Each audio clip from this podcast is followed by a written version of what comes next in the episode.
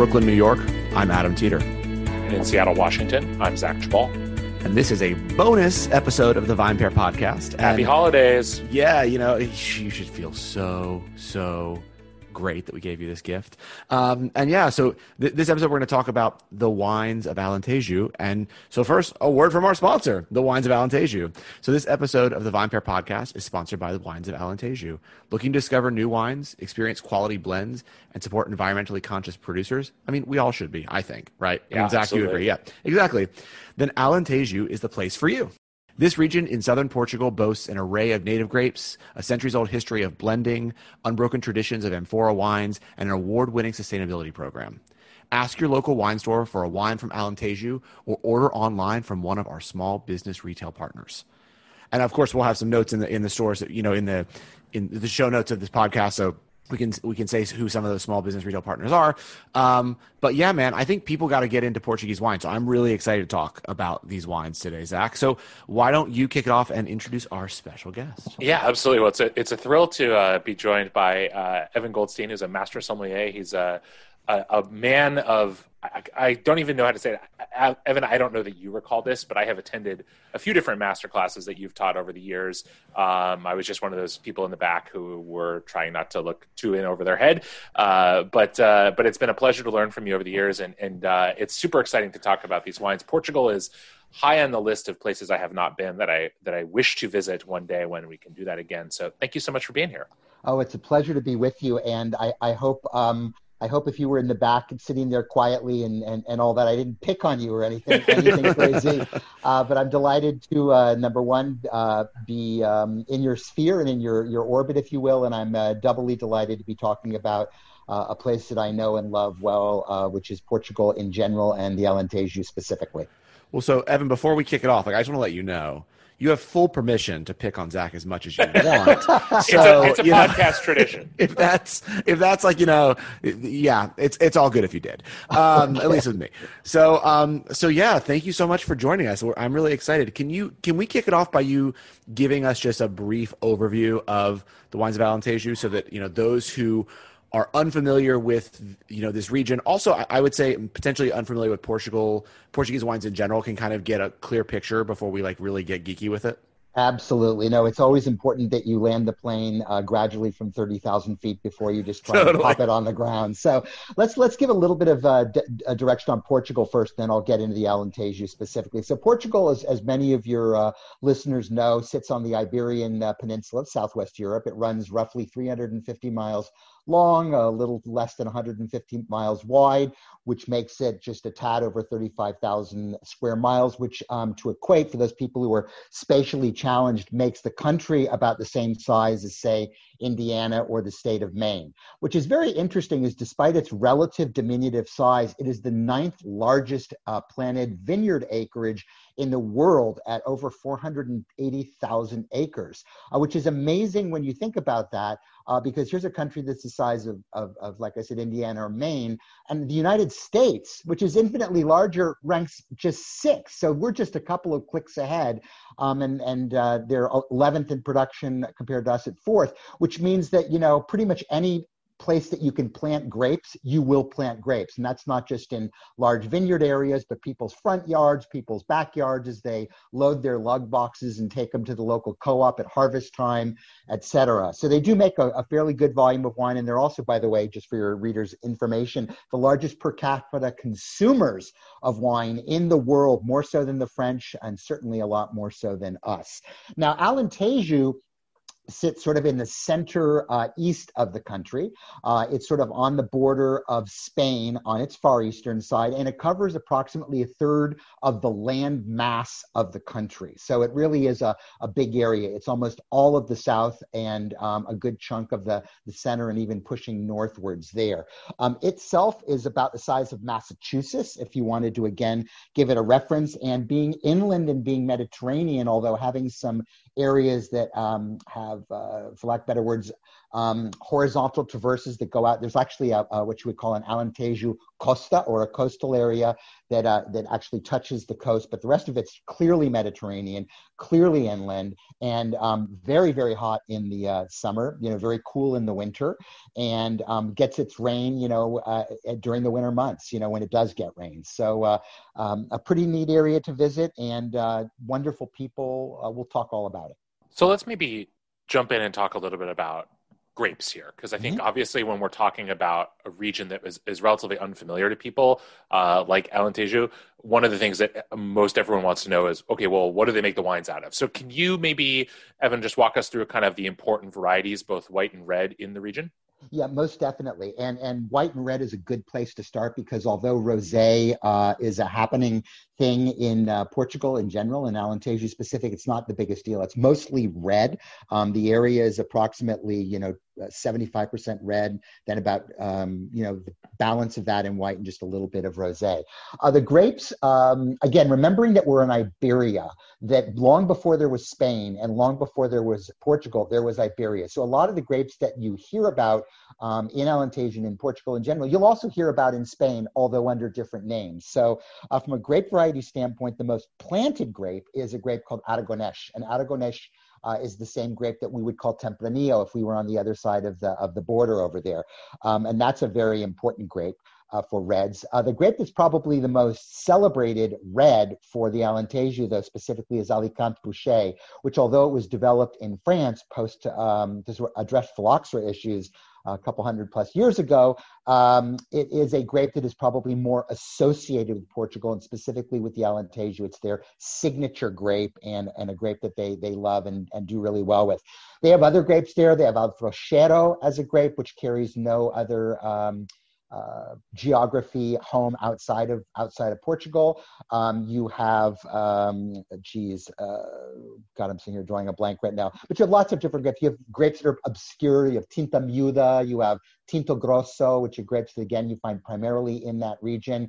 But I would say Aragonés uh, and Alfrocheiro uh, would probably be uh, the two big ones along with um, Alicante Bouschet. And then for whites, the, it's really um, the workhorse grape of the region is one, a grape called Antão Vaz. And Antão is the Portuguese word for Anthony. Vaz would just be V-A-Z, the word.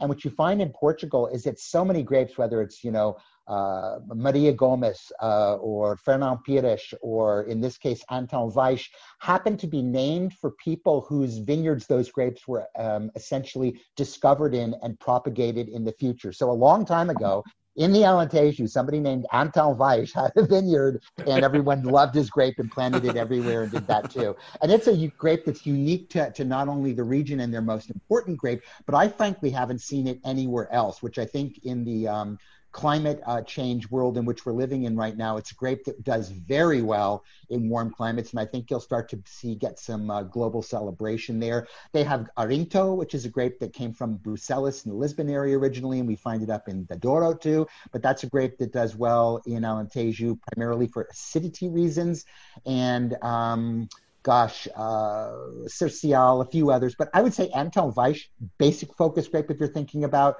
getting no Alentejo wines for white, and Alicante Bouschet and Aragonés for reds.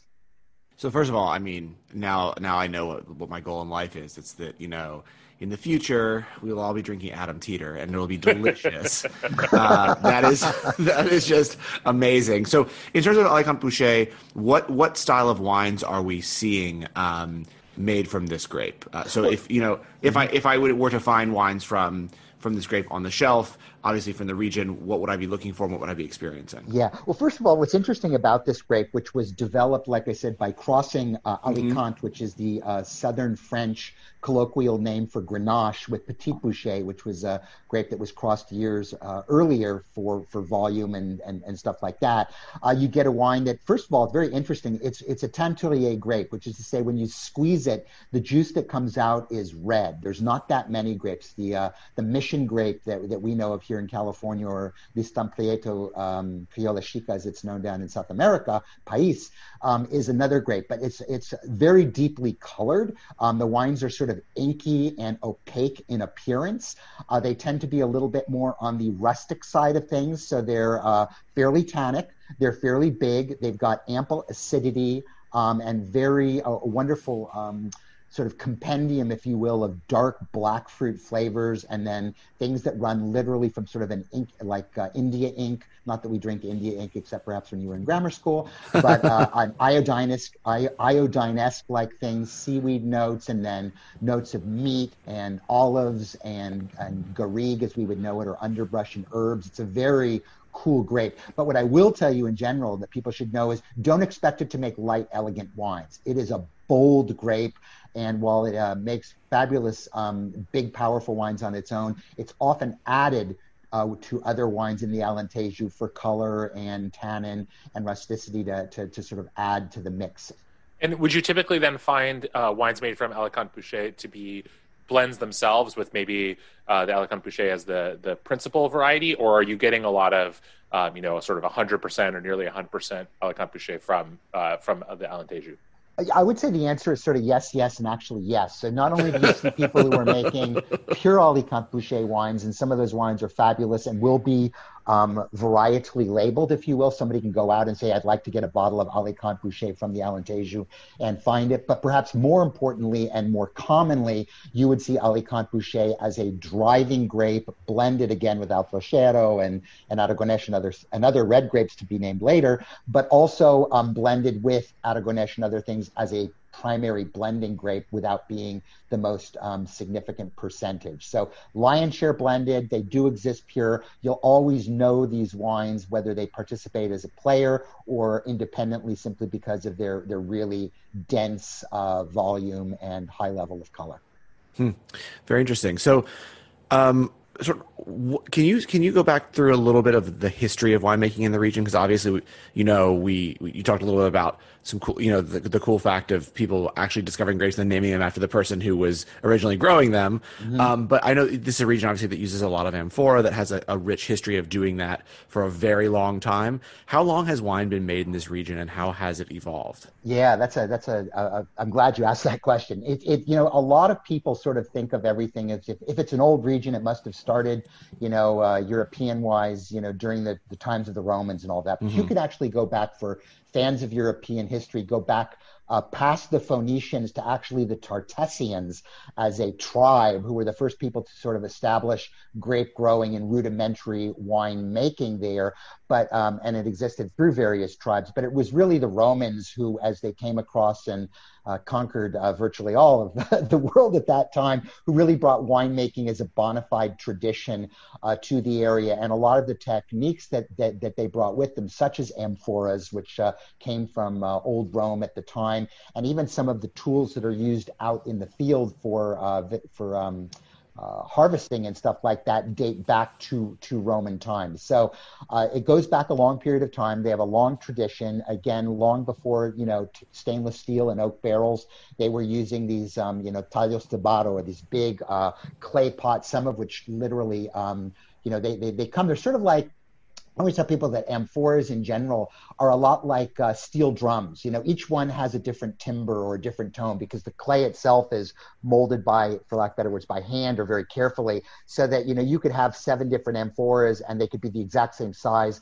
and visually look the same, but each one um, is going to be a little bit different. So mm-hmm. they, that goes back a long way and has been rebirthed. But then over time, obviously, winemaking evolved um, into you know the rest of the European tradition um, as as Europe grew um, and w- wines were being made in the you know 1600s and 1700s and all the way through. Um, they didn't have I mean they had phylloxera issues too. Um, and have grown up since then. But it, but it really dates back in terms of, you know, for lack of better words, ground zero. Um, most people would associate it with Roman times.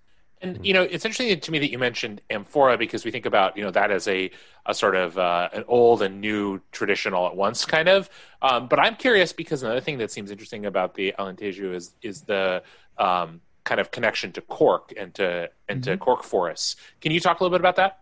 Yeah, well, the amphora tradition, and what's what's very interesting is you know amphoras are all sort of the rage now, and not only are they sort of uh, making a comeback in places um, like Alentejo, where you know in the southern part of it, particular, which is what they call tal- you know Talha is the word for T A L H A is the word for amphora down in that part of the word. You know, people have them in their basements and in their cellars, and you know, again, people grow grapes and made their own wine. They would have their own amphoras and make their own wine too. And now, of course, because they're the rage, people literally go around towns in Vidigueira and place like that and knock on people's doors saying, "You got any extra Talhas that you're not using here? Because we'd like to buy them and all that."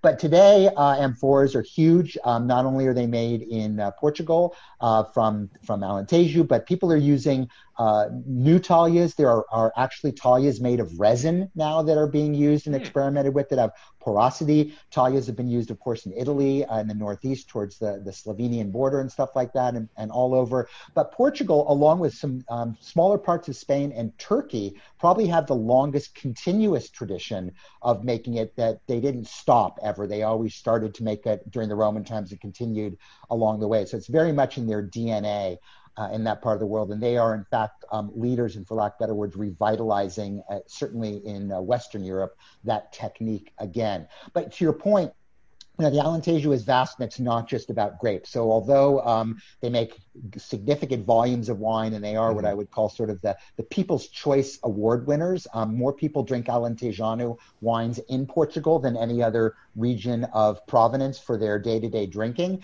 But they also have vast uh, amounts of, of, of, grains planted and vast amounts of, uh, of trees and specifically cork trees, as you pointed out. They are, uh, you know, the providers of, of roughly a third of the world's cork comes from uh, the Alentejo area, which is great not only from the vantage point of having good quality cork in the world, but it's a natural, renewable, reusable, recyclable uh, source, and one that we now know is actually um, not only carbon neutral but carbon positive in the sense that they absorb more CO2 than they put out. I mean, it's a great it's a great uh, uh, thing. And then also, you know, the other things that people don't know about, like you know, this, this the whole pata negra, the the you know the black acorn black hoofed acorn eating pig that people think is associated with Spain actually came from the Alentejo and was was brought down there. So it's a tremendous resource and breadbasket of uh, all sorts of cool things beyond grapes and wine. Wow. Well, and you mentioned the most important thing to me with with talking about this, which is food, uh, mm-hmm. uh, because I had the opportunity. Uh, you guys were kind enough to send some wines to, to Adam and to me, um, mm-hmm. and I had the opportunity to taste the wines. And and in tasting them, uh, along with enjoying them, I thought, God damn, I am hungry. Uh, and and uh, you know, as is the case for lots of different European wines and European wine regions, you know, the, the wines certainly um, sort of co-evolve with the cuisine. So, can you talk a little bit about the the food of the region and what maybe some uh, classic pairings uh, from the Alentejo are for some of these wines? Absolutely. Well, well, certainly it's very much of a food centric area. Um, the people, and I would highly encourage, you know, when it's safe for all of us to get back on airplanes and go to places like that. The Alentejo, although it seems like you're in the middle of nowhere, is about a 90 minute train ride from Lisbon. So you can literally land at the Lisbon airport, you know, hop over, catch a train at a local station and be there in, in literally less than a couple of hours. But it feels like, you know, it's rural, it's pastoral, it's Pacific, um, it's old. Again, you'll see Roman ruins ruins and stuff like that throughout throughout the area. But it's very simple too. You know, it's not it's not the big city. It's it's you know they're very happy in their more um, uh, not even suburban, but just very rural lifestyle. Lots of uh, sweeping uh, fields and rolling hills uh, that are there. Um, and as far as the food goes, you know, they take advantage of a lot of these things they have. Like I said, lots of grains, so therefore a lot of uh, you know, it's famous for breads uh, in that part of the world, but also famous for cattle, uh, great beef, but also pork, as I alluded to earlier, and interesting vegetables. And it's um, I always tell the what's interesting for me personally, and I'm not saying this simply because I, I like these people and I, I work with them a lot, but it's my favorite food region of all of Portugal and I say that not because it's the fanciest. You know, there's no three star Michelin restaurants, uh, you know, at, at, every corner and, and things like that, but it's comfort food. You know, it's comfort food at its finest. And I think, especially in these times right now, I know for me, that when times get tough, you know, you gravitate towards your pastas and pizzas and roast chickens and very simple types of food. And that's where a lot of Portugal's base food comes from. So whether it's their, you know, most classic soup, which is one called a which is a very rich uh, broth with uh, leftover bread, kind of you know that's thrown in it to reconstitute it, and and uh, crushed garlic, and you know you can put uh, you know green uh, herbs and stuff in it, and anything else you want there there. But that's a classic dish of the area.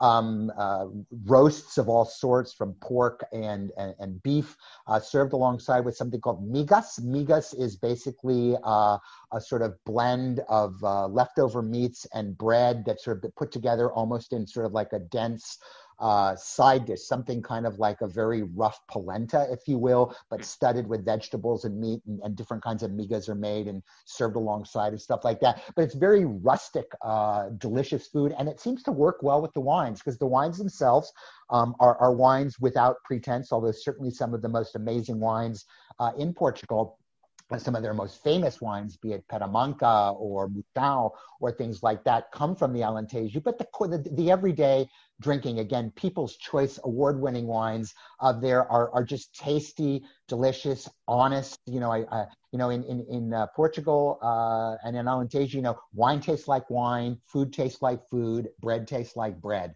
um, and there's something just sort of very gratifying and comforting about it. I'm like really starving now. so thanks, welcome to Evan. my world, Adam. Well, and I just ate lunch too, so I should be like fully satiated. But then like Evan just was like really, whew. So Evan, I'm, I'm gonna, I'm gonna give you a task here. Yep. I want you to sell me. Mm-hmm. So basically, I'm an American consumer, right? There's so much wine on the shelf, right? And I get that that this region is, you know, the most consumed in Portugal why should I drink it? Or if I'm, you know, one of the amazing members of the trade listens to the podcast, you know, weekly, or why should I sell this wine? Why should I sell the wines from this region? What makes this region so special?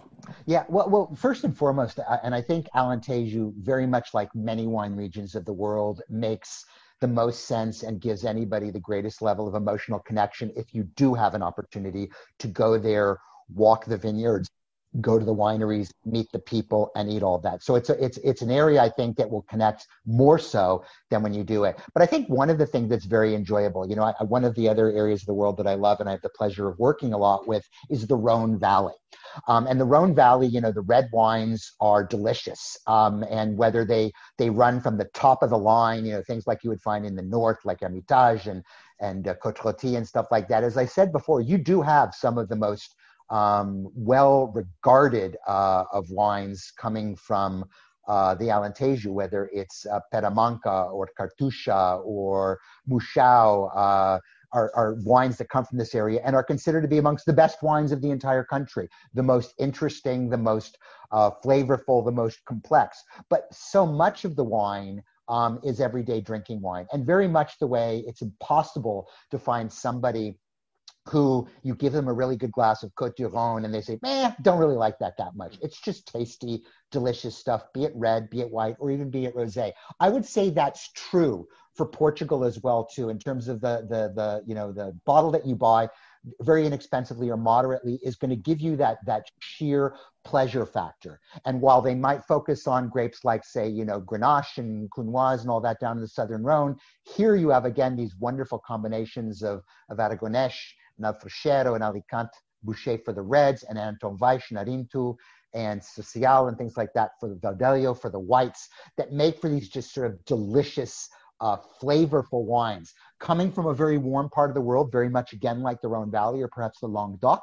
Um, the wines tend to be fairly generous, so a lot of people like bigger wines. So if you tend to be somebody who likes all of your wines at eight to eleven percent alcohol, you probably won't be very happy. But if you like your your red wines generous and your white wines flavorful and moving to generous, this is going to be an area for you. And then also, like I said um, before when we talked about the grapes, you know, the grapes are fairly unique. So for people who are into discovery and, you know, do I need to have another Cabernet Sauvignon? Do I need to have another Chardonnay? Uh, do I need to have another, you know, Zinfandel or whatever? These areas provide discovery, both of grapes and flavors that are different uh, to people in terms of, uh, you know, the, the, usual trailhead that they're used to walking on and drinking down, but also uh, grapes that in many places you don't find anywhere else, as I said before, um, that provide interesting intrigue and flavorful differences that you're simply not going to find in other parts of the wine. And they also represent great value. So even at the top end, you know their most expensive wines when compared to their counterparts in other parts of the world still prevent present you know they, they punch above their proverbial weight in terms of giving you great value for the money great flavor for the for the bottle and again, as you uh, mentioned earlier, fabulous food friendliness. So I would tell people that are A, into discovery, B, into unique flavors, C, as you both mentioned, um, into food friendliness. The wines are almost architected there you know you will never find wines that are over oaked overworked over overdone in this part of the world and you know and today um, and I'll finish up quickly here on this. But today, to me, one of the things as an avid wine drinker, and I know you guys both drink your fair share of wines too. I'm I'm um, saddened by wines that are losing their sense of place. And whether, you know, mm. I'm saddened to have a wine that may be made out of a particular grape variety that comes from somewhere in Spain, for example, but is vinified in such a way that it tastes like it could have been made in Napa Valley or the Barossa. Um, mm-hmm. And I like wines that taste like wine of a place. And the thing about Alentejo is you taste those wines, you pop them open, um, and they, boy, they don't taste like they really could be made in many other places except where they are from. And one last quick question for you, Evan, along those notes for our listeners who are interested in giving these a try. Obviously, in some parts of the U.S., um, there's a wide range of Portuguese wines available. But for people who might not be in a major city or just might not know where to go looking, are there a few kind of um, larger producers or, or at least widely distributed uh, wines from the Alentejo that they could look out for, uh, whether it's at the local wine shop or even at a grocery store potentially? Yeah, absolutely. Portugal Portugal is not going to have as many, for lack of better words, household name wines uh, as you're going to find in, in other parts of the world. The, the probably the most um, uh, available brand across the country and one that you can even find uh, in some of the larger stores would be a brand called Esporao, E S P O R A O. Uh, Esporao um, makes wines of various different grapes, whites and reds, and things like that, various different price points as well. And they're fairly well widely distributed. Um, they have a nice sort of touch of the old and the new. Uh, wine, they're, they're driving uh, winemakers, a gentleman named David Baverstock, who moved over from Australia years ago and brings sort of a new world sensibility to the old world fruit. But Sandra Alves, who is the day to day winemaker there, makes sure that everything still tastes Portuguese and very good. Another brand would be Fita Preta, F I T A P R E T A. Those are the great wines of António Maçanita, who also makes um, some killer wines out of the uh, Azores as well.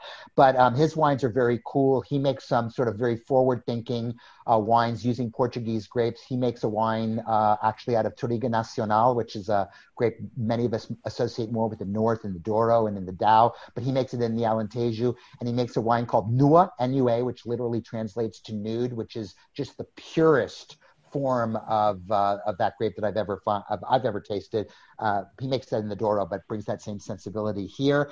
Um, João Portugal Ramos, so João J O A O Portugal, as in Portugal and Ramos. His wines are, are, are widely available, and then finally Rocim, R O C I M, uh, which along with Esporao, I think are the two brands I see most often. Rocim uh, makes tremendous uh, wines, both whites and reds, uh, and with a focus primarily on uh, Portuguese grapes. But all of these houses, um, with the exception perhaps of Esporao, really don't um, spend a lot of time with international grapes, which is something that you see a bit of in the Alentejo, but not as much as you see in other parts of the world. There's not this great influx of Cabernet and Chardonnay uh, into uh, this part of Portugal. Awesome. Well, Evan, thank you so much. It was really uh, super interesting to learn about a region that, you know, at, most for me had been maybe a place on a map that I didn't really think a mm-hmm. whole lot about. Uh, and uh, but I am uh, definitely uh, excited to continue to taste the wines that you sent and uh, and to try to take a trip over there when when the world permits it, which would be I, delightful. That would, yeah, I, I, it'll be well worth your time when you do. And uh, until then, we can at least uh, live vicariously through the bottles. And if people want to, you know, track down some Portuguese recipes, if you just Google it, there's some wonderful classic Alentejano recipes that people can make at home. Excellent. Yeah. Evan, thanks so much. This was this was awesome. Um, yeah, you've you've definitely made me want to go out and drink more of these wines. Obviously, as I've already said, you've made me very hungry. Um, so yeah, I appreciate your, your time and, and your willingness to share all of your you know amazing wealth of knowledge. And everyone out there listening at home, we hope that you, you know, enjoy this bonus episode. Again, you're welcome. And Zach, I'll, I'll see you back here next week. Sounds great. Thanks so much for listening to the VinePair podcast. If you enjoy listening to us every week, please leave us a review or rating on iTunes, Spotify, or wherever it is that you get your podcasts. It really helps everyone else discover the show. Now for the credits. Vine Pair is produced by myself and Zach Geballe. It is also mixed and edited by him. Yeah, Zach, we know you do a lot. I'd also like to thank the entire VinePair team, including my co-founder, Josh, and our associate editor, Kat. Thanks so much for listening. We'll see you next week.